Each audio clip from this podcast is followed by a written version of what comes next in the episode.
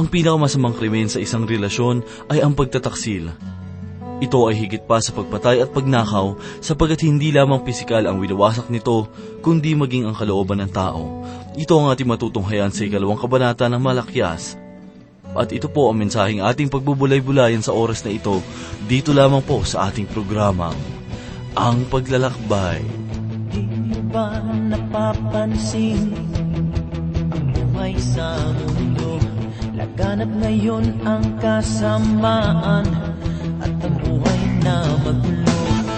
Mga tao sa lipunan naghanap ng paraan.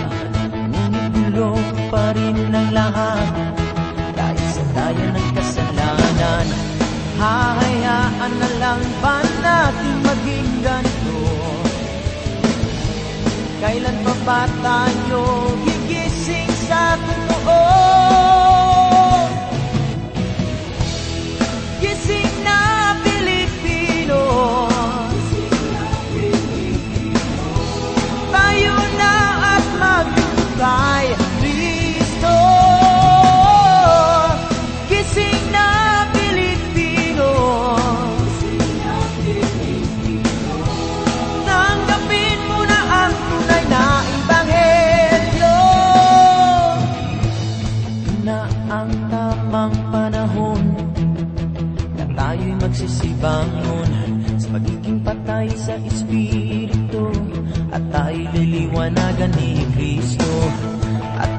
kanyang pangako Na siya'y muling paririto Upang kanyang kukunin ang lahat ng sa kanya'y naglilingkod Hahayaan na lang ba natin maging ganito?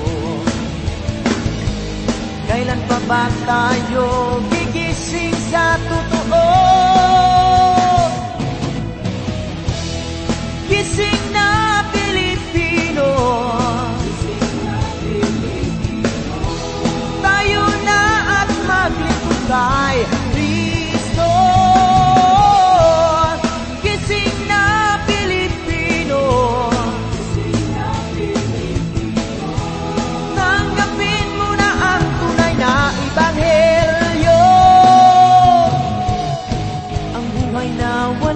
walang hanggan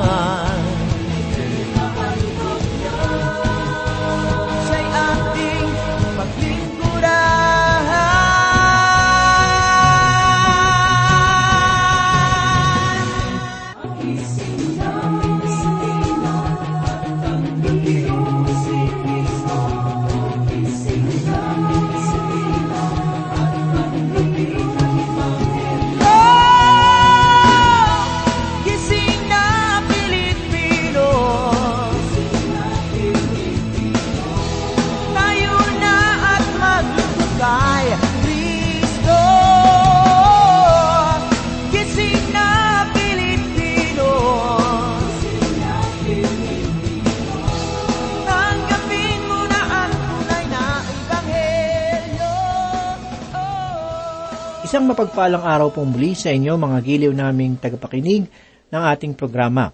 Tunay nga ang biyaya ng Diyos ang siyang kumukubkob sa atin upang minsan pa ay magsama-sama tayo sa ating pagbubulay ng kanyang salita. Ako po si Pastor Dan Abangco, ang inyong tagapanguna. Tayo po ay mag-aral ng salita ng Panginoon.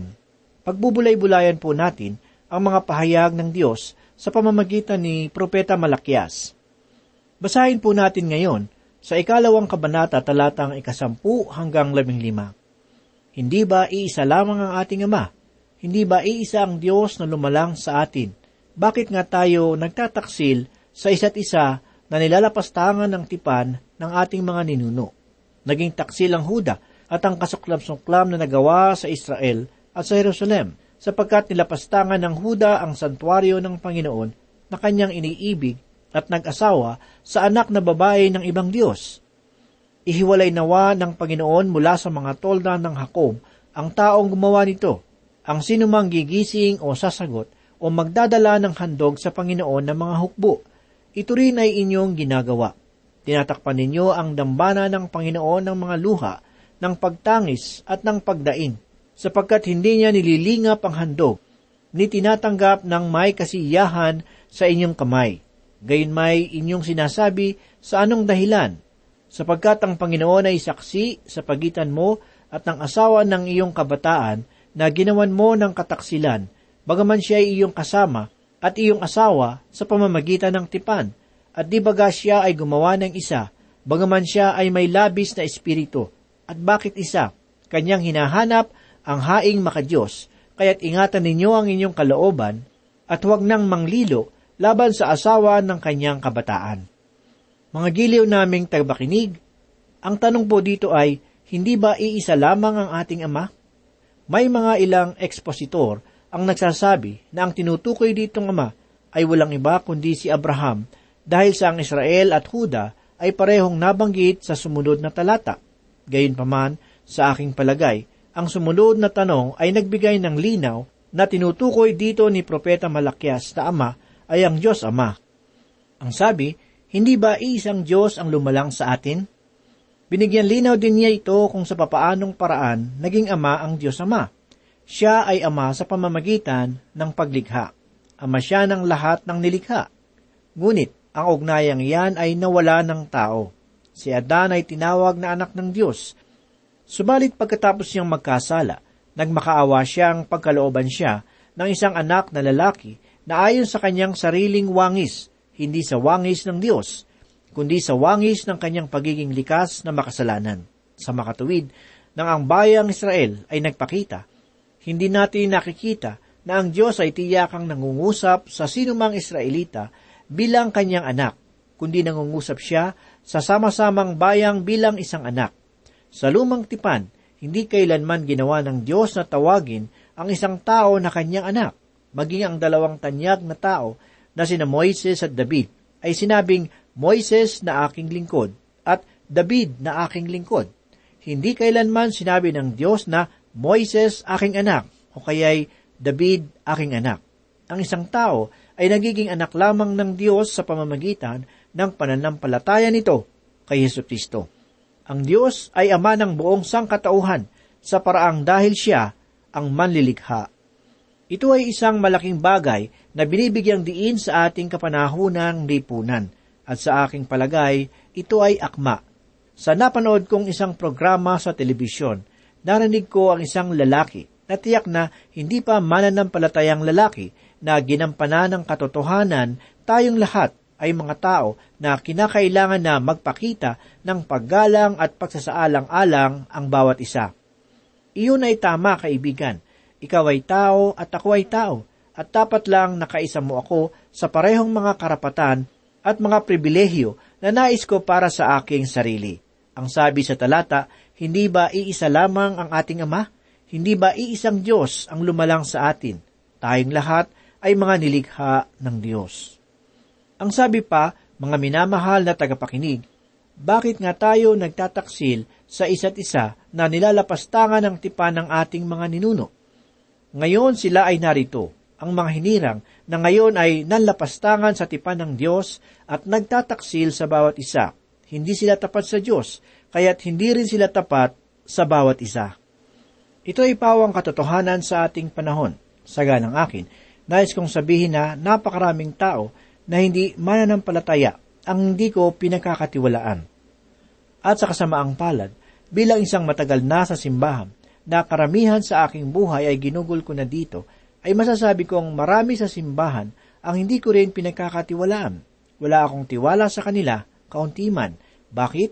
Nagtataksil sila sa isa't isa. Wala lang higit na mas masakit sa panig ni Kristo, kundi ang awayan sa simbahan. Hindi pagkakasundo sa mga simbahan. Nagbabangayan ang mga namumuno sa simbahan. Gaano man kaakit-akit sa mga tao ang simbahan, wala itong mahihikayat kung naroon ang ganyang kalagayan. Mga minamahal, tayo ay dapat na nagkakasundo. Itigil ang walang kwentang pagtatalo. Itakwil ang mga bangayan. Magkaisa tayo bilang mga anak ng Diyos sa pamamagitan ni Yesu Kristo. Sabi nila, ang mga Amerikano daw matapos ang naganap noong ikalabing isa ng Setyembre taong dalawang libo at isa ay lalong higit na nagkaisa. Ang mga salitang lumalabas na paulit-ulit ay sama-sama tayong babangon. Ang mga salitang ito ay magagamit din sa simbahan. Tinawag tayo ng Diyos na mamuhay na mayroong kapayapaan sa isa't isa. Magkaroon kayo ng kapayapaan sa isa't isa habang tayo ay naglilingkod sa Kanya, kaya bumangon tayong sama-sama. Mga minamahal naming mga tagapakinig, si Apostol Pablo ay sumulat sa mga mananampalataya sa Pilipos na bababasa natin sa ikaapat na kabanata, talatang ikalawa, na ganito po ang sinasabi, Nakikiusap ako kina Yudias at Sindike na magkaisa sila ng pag-iisip sa Panginoon. Nakikiusap po si Apostol Pablo, hindi lamang po siya nagpapanukala, kundi nakikiusap sapagkat mahalaga sa kanya ang pagkakaisa. Nag-aalala siya sa maaaring epekto nito sa simbahan. Bakit nga ba nagmamalasakit si Apostol Pablo sa pagkakaisa ng simbahan? Una, sapagkat ang Diyos mismo ang nagmamalasakit sa pagkakaisa at siya ay nasusuklam sa gumagawa ng laban sa pagkakaisa. Sa Kawikaan, Kabanata 6, mula talatang ikalabing anim hanggang labing siyam, ay ganito po ang ating mababasa. Ang Panginoon ay namumuhi sa anoy na bagay. Oo, pito ang sa kanya ay kasuklam-suklam, mga palalong mata, sinungaling na dila, at mga kamay na nagbububo ng dugong walang sala, pusong kumakatha ng masasamang plano, mga paang sa kasamaan ay nagmamadali sa pagtakbo, bula ang saksi na nagsasalita sa kasinungalingan at ang naghahasik ng magkakapatid na kaguluhan. Sinasabi po ng Panginoon dito na kabilang sa kanyang kinamumuhian ay ang naghahasik ng magkakapatid na kaguluhan. Kung ikaw ay hindi nakikipagkasundo sa iyong kapatid, tatapating kita kaibigan. Isa kang naghahasik ng kaguluhan ng magkakapatid at ang Diyos ay namumuhi sa iyo. Ikalawa, sapagkat ang Panginoong Hesus ay nagmamalasakit sa pagkakaisa. Mababasa natin ang pahayag ng Panginoong Hesus sa pamamagitan ni Juan sa ikalabing tatlong kabanata, talatang ikatatlumput apat at ikatatlumput lima, na ganito po ang sinasabi, Isang bagong utos ang sa inyo'y ibinibigay ko, na kayo'y magmahalan sa isa't isa. Kung paanong minahal ko kayo, magmahalan din kayo sa isa't isa. Sa pamamagitan nito ay makikilala ng lahat ng mga tao na kayo ay aking mga alagad kung kayo'y may pag-ibig sa isa't isa. Sa mga talatang ito ay hindi lamang nagpahayag ang Panginoong Hesus ng kanyang kaisipan. Siya ay naguutos sa bawat isa sa atin. Iniuutos niyang magmahalan tayo sa isa't isa kung paanong minahal niya tayo. Paano ba niya tayo minahal? Ibinigay niya ng buong buo ang kanyang sarili sa krus ng Kalbaryo para sa ating kaligtasan.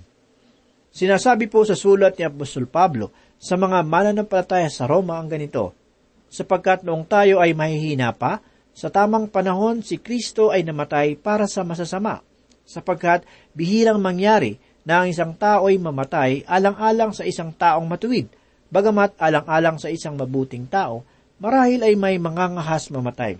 Subalit, Pinatutunayan ng Diyos ang kanyang pag-ibig sa atin na noong tayo'y mga makasalanan pa, si Kristo ay namatay para sa atin. Ganon po kalaki ang kanyang pagmamahal sa atin. Nais niya ng pagkakaisa. At ito rin ang nais niya sa bawat isa sa atin na tayo ay magmahalan, magmalasakitan. Sa madaling salita, nais niyang tayo ay magkaisa. Siya ay nagmamalasakit sa ating pagkakaisa. Dahil tulad ng sinasabi ni Propeta Malakias, iisa lamang ang ating Ama at isang Diyos lamang ang lumalang sa atin. Kaya nga't ito ang pakiusap ni Apostol Pablo kina Yudias at Sintike na magkaisa sapagkat sila ay magkapatid sa pananampalataya. Mababasa po natin sa kasunod na talata na ating binasa kanina sa Pilipos Kabanata ikaapat talatang ikatlo, ang isa pang pakiusap ni Apostol Pablo na nagsasabi ng ganito, Oo, nakikiusap din naman ako sa iyo, tapat na katuwang sa pasanin na iyong tulungan ang mga babaeng ito, sapagkat sila'y nagpagal na kasama ko sa Ebanghelyo, at kasama rin naman ni Clemente, at ang ibang aking mga kamanggagawa, na ang kanilang pangalan ay nasa aklat ng buhay. Sinasabi po sa talatang ito na ang kanilang pangalan ay nasa aklat ng buhay. Nangangahulugan lamang na sila ay magkapatid sa pananampalataya. Marami po sa ating mga simbahan sa kasalukuyan ang ganito Maraming mga mananampalataya ang hindi nagkakasundo, nag-aaway-away, hindi nagkikibuan. Tanong ko tuloy, paano kaya sila nakatitiis ng ganoong sitwasyon? Nagwawagi pa kaya sila sa kanilang buhay espiritual? Mayroong isang diham na nanggaling sa isang masugid na tagapakinig. Nais kong basahin sa inyo ang ilang bahagi ng liham na ito. Sinabi niya, Nung ako ay nasa mataas na antas ng pag-aaral, ako ay isang manlalaro ng basketball. Kasama sa aming kupunan ang mga magagaling na manlalaro. Subalit, hindi kami nagkakaisa. Isa sa aming kupunan, ang pinakamatangkad sa buong mataas na paaralan, na itatago ko na lamang sa pangalang Max. Matapos ang isang laro, ang isa sa mga manlalaro na kasapi rin sa aming kupunan ay nililigalig na paulit-ulit si Max. Sa loob ng bus, habang kami ay pabalik ng paaralan, ay patuloy pa rin ang panggugulo ng isang kasapi kay Max. Na di umano ay wala daw siyang kwenta sa kabila na siya ang pinakamatangkad sa lahat ng mga manlalaro. Noong narating namin ang paaralan at kahit nasa garahe na ay talagang hindi siya nilubayan. Sa inis ni Max sa patuloy na panggugulo sa kanya ng isang manlalaro, nakasapi rin sa aming kupunan ay hinarap niya ito at sinampal sa pisngi. Pumagit na ako sa dalawa at noon ay nag-init na ang pagtatalo at sinabi kong paano tayo mananalo sa laro laban sa ibang kupunan kung tayo mismo ay naglalaban-laban. Kailangan nating magkaisa. Ang totoo ay hindi kami nakakamit ng panalo sa maraming ulit na kami ay naglaro. Sa kabila ng halos lahat ng mahuhusay na manlalaro ay nasa aming kupunan. Ngunit pagkatapos ng tagpong iyon, ang kupunan namin ay gumawa ng puntos na tatlumpu laban sa aming katunggali na walang puntos kahit isa lamang. Nasa aming kupunan ang magagaling na manlalaro, subalit wala sa aming kupunan ang pagkakasundo. Kaibigan, sa liham na ito na ating nabasa ay isa lang ang pinatutunayan. Ito ay ang kagalingan ng walang pagkakasundo ay hindi mananalo sa alinmang laro. At kung walang pagkakaisa, kahit na mayroong katalinuham, hindi magwawagi sa anumang laban. Tandaan po natin mga minamahal na ang buhay espiritual ay isa ring laban na dapat nating mapagtagumpayanan. Kasama ang simbahan sa laban na ito, ang simbahan ay makakatulong sa atin upang tayo ay maging malakas at matatag sa ating pananampalataya. Subalit, kung hindi tayo magkakasundo, kung hindi tayo magkakaisa, kung tayo ay patuloy na nagbabangayan, ang simbahan na dapat sana'y ating kalakasan ay magiging ating kahinaan sapagkat makikita nating dahan-dahan itong babagsak dahil walang pagkakaisa. Narinig naman ninyo ang isang simbahan na ang pangalan ay simbahan ng mga sa kaliwang paa? Marahil ay natatawa kayo at nag-iisip ng mga kaliwete ang mga miyembro dito o kaya maaring iniisip ninyo na baka naman isa ang paa ng mga kasapi dito. O di kaya'y mga hindi marurunong sumayaw kaya tinawag silang parehong kaliwa ang paa. Hindi po mga minamahal. Ang totoo, bunga sila ng di pagkakasundo sa loob ng simbahan. Nagsimula ang pangyayari noong nagmungkahi ang pastor ng isang simbahan na nagsabi, sa huling linggo sa darating na buwan, tayo ay magkakaroon ng paghuhugas ng paa, alinsulod sa ginawa ng Panginoong Heso Kristo sa kanyang mga alagad. Ang mga mananampalataya doon ay nagsimulang magtalo kung aling paa ba ang unang hinugasan ng Panginoong Heso Kristo, ang kanang paa o ang kaliwang paa, upang malaman nila di umano kung aling paa ang unahin nilang hugasan pagdating sa itinakdang araw. Ang sabi ng iba, kanan ang unang hinugasan. Ang iba naman nagsasabi na kaliwa ang unang hinugasan. Naging mainit ang pagtatalo hanggang sa humantong sa pagkakahati ng simbahan. Ang naniniwalang kanang paa ang unang hinugasan ng Panginoong Heso Kristo ay nanatili, at ang naniniwalang kaliwang paa ang unang hinugasan ng Panginoong Heso Kristo ang umalis at itinatag ang simbahan ng mga sa kaliwang paa. Nakakalungkot na totoong may mga hindi pagkakasundo sa loob ng simbahan hanggang sa ngayon. Sa inyong palagay, sa hindi pagkakasundo ng mga mananampalataya, ano kaya ang nasasabi ng mga hindi pa mananampalataya? Nakakatulong ba tayo sa layunin ng Panginoong Hesus na manumbalik ang mga tao sa ating Diyos na siyang lumalang sa atin? At ano naman kaya ang nararamdaman ng Panginoong Heso Kristo? Kaibigan, muli ang tanong ni Propeta Malakyas ay ganito, Bakit nga tayo nagtaksil sa isa't isa pinapaalala sa atin dito na kailangan nating mahalin ang isa't isa. Ito rin ang utos ng Panginoong Hesus sa bawat isang sumasampalataya sa Kanya. Sinabi ng Panginoong Hesus sa pamamagitan ni Juan sa ikalabing tatlong kabanata, talatang ikatatlumput apat ang ganito. Isang bagong utos ang sa inyo'y ibinibigay ko, na kayo'y magmahalan sa isa't isa. Kung paanong minahal ko kayo, magmahalan din kayo sa isa't isa. Ang sinasabi po sa talata ay kailangang magmahalan ang isa't isa sa atin, at ang ating pagmamahalan ay mapapatunayan na tayo ay mga tunay na kanyang alagad. Sinasabi sa talatang ikatatlumput lima ang ganito, Sa pamamagitan nito ay makikilala ng lahat ng mga tao na kayo ay aking mga alagad kung kayo'y may pag-ibig sa isa't isa. Kung tayo ay mayroong pag-ibig sa isa't isa, makikilalang tayo ay kanyang alagad. At tiyak na hindi natin maririnig na tanong ng Panginoon pagdating ng panahon na bakit nga kayo nagtaksil sa isa't isa. Pakinggan natin ang ilang bahagi ng panalangin ng Panginoong Heso Kristo para sa ating mga mananampalataya na isinulat ni Juan. Gayunmay, hindi lamang sila ang dinadalangin ko, kundi sila rin naman na mga sumasampalataya sa akin sa pamamagitan ng kanilang salita, upang silang lahat ay maging isa. Gaya mo, Ama, na nasa akin at ako'y sa iyo, sana sila'y manatili sa atin, upang ang sanlibutan ay sumampalataya na ako'y sinugo mo. At ang kaluwalhatiang ibinigay mo sa akin ay ibinigay ko sa kanila, upang sila'y maging isa, na gaya naman natin na iisa ako'y nasa kanila, at ikaw ay nasa akin, upang sila'y maging ganap na isa, upang malaman ng sanlibutan na ikaw ang nagsugo sa akin at sila'y iyong minahal kung paanong ako'y iyong minahal. Ito po ay matatagpuan natin sa ikalabing pitong kabanata ng Juan, mga talata mula dalawampu hanggang dalawampu tatlo. Kaibigan, noon pa man ay pagkakaisa na ang hinihiling ng ating Panginoong Heso Kristo para sa isa't isa. Nais niya na tayo ay mag-ibigan at magkaisa. At ibig ng Diyos, tayo ay maging ganap na isa. Ganito rin ang kahilingan ni Apostol Pablo sa mga taga-Roma Kabanata ikalabing dalawa, talatang ikalabing anim. Ganito po ang sinasabi. Magkaisa kayo ng pag-iisip. Huwag ninyong ituon ang inyong pag-iisip sa mga palalong bagay, kundi makiayon kayo sa mga bagay na may kapakumbabaan. Huwag kayong magmagaling sa inyong mga sarili. Pakinggan naman natin ang sinasabi ng salita ng Diyos sa Galatia, Kabanatang 5, talatang ikalabing siyam hanggang ikadalawamput isa. Ganito po ang sinasabi, na ang pagkagalit, pagka makasarili, pagkabahabahagi, mga pagkakampi-kampi ay mga gawa ng laman, at ang mga gumagawa ng gayong mga bagay ay hindi magmamana ng kaharian ng Diyos.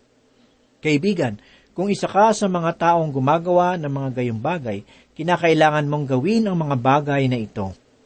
Una, hilingin mo sa Diyos ang kanyang pagpapatawad. Kung ikaw ay nakapagsalita ng hindi mabuti sa iyong mga kapatid sa pananampalataya, ipahayag mo ito sa Diyos at hingin ang kanyang kapatawaran. Ang Diyos ay mabuti at tapat, at ikaw ay kanyang patatawarin. Sinasabi sa unang sulat ni Juan, Kabanata 1, talatang siyamang ganito, kung ipinapahayag natin ang ating mga kasalanan, siya ay tapat at banal na magpapatawad sa ating mga kasalanan at tayo'y lilinisin sa lahat ng kalikuan. Ikalawa, kailangan mong mangako sa Diyos at sa iyong sarili na hindi mo nagagawin ang mga bagay na nakakasira sa samahan. Ang mga bagay na nakakasira ng samahan, katulad ng tinutukoy sa Galatia Kabanatang 5, talatang ikadalawampu, ang pagkagalit, pagkamakasarili, pagkakabahabahagi, at mga pagkakampi-kampi. Ikatlo, kailangan mong matutunang tumutol gamit ang salita ng Diyos bilang iyong pamantayan. Ipinapaalala ito ng Epeso Kabanatang 4, talatang 15, na kailangan mong humawak sa katotohanan na may pag-ibig. Kailangan mong matutunang makinig sa iba. Ito ay para sa ating lahat. Oras na para sa mga lider, mga tagapangasiwa, mga pastor, at mga taong nakaupo sa mga bangko ng simbahan na pakinggan ang mga malasakit ng iba, kahit patutol pa sa kanila ay nagdudulot ng pagkakabahabahagi. At ang ikalima, kailangan mong matutunang makipag-usap sa isa't isa, hindi lamang sa iisa. Kapag ginawa mo ang mga bagay na ito, tinitiyak ko sa iyo, kaibigan, na hindi lamang ang simbahan ang iyong matutulungan, matutulungan mo rin ang iyong sariling magkaroon ng maraming kaibigan na maaari mong madala sa ating Panginoong Heso Kristo. At pag nangyari iyon, ang Diyos ay tiyak na masisihan at ikaw ay kanyang gagantimpalaan. Ngayong nilinis na ninyo ang inyong mga kaluluwa sa pamamagitan ng inyong pagsunod sa katotohanan, kaya't kayo'y may tunay na pag-ibig sa isa't isa, mag-ibigan kayo sa isa't isa ng buong alab mula sa dalisay na puso. Pagpalain kayo ng Panginoon. Manalangin po tayo. Panginoon, muli po kami nagpapasalamat sa oras na ito. Muli salamat po sa iyong mga salita na muli ay nagdulot sa amin ng kalakasan. Gawin mo po kaming instrumento, Panginoon, ng pagkakaisa sa aming mga simbahan. Tulungan mo po kami, Panginoon, na maging bahagi upang magkaroon ng pag-ibig sa isa't isa upang lumago ang aming gawain sa aming mga simbahan. Marami pong salamat, Panginoon. Ito po ang aming samot dalangin sa pangalan ni Jesus. Amen. Magbibigan tayo sa isa't isa sapagkat ang pag-ibig ay sa Diyos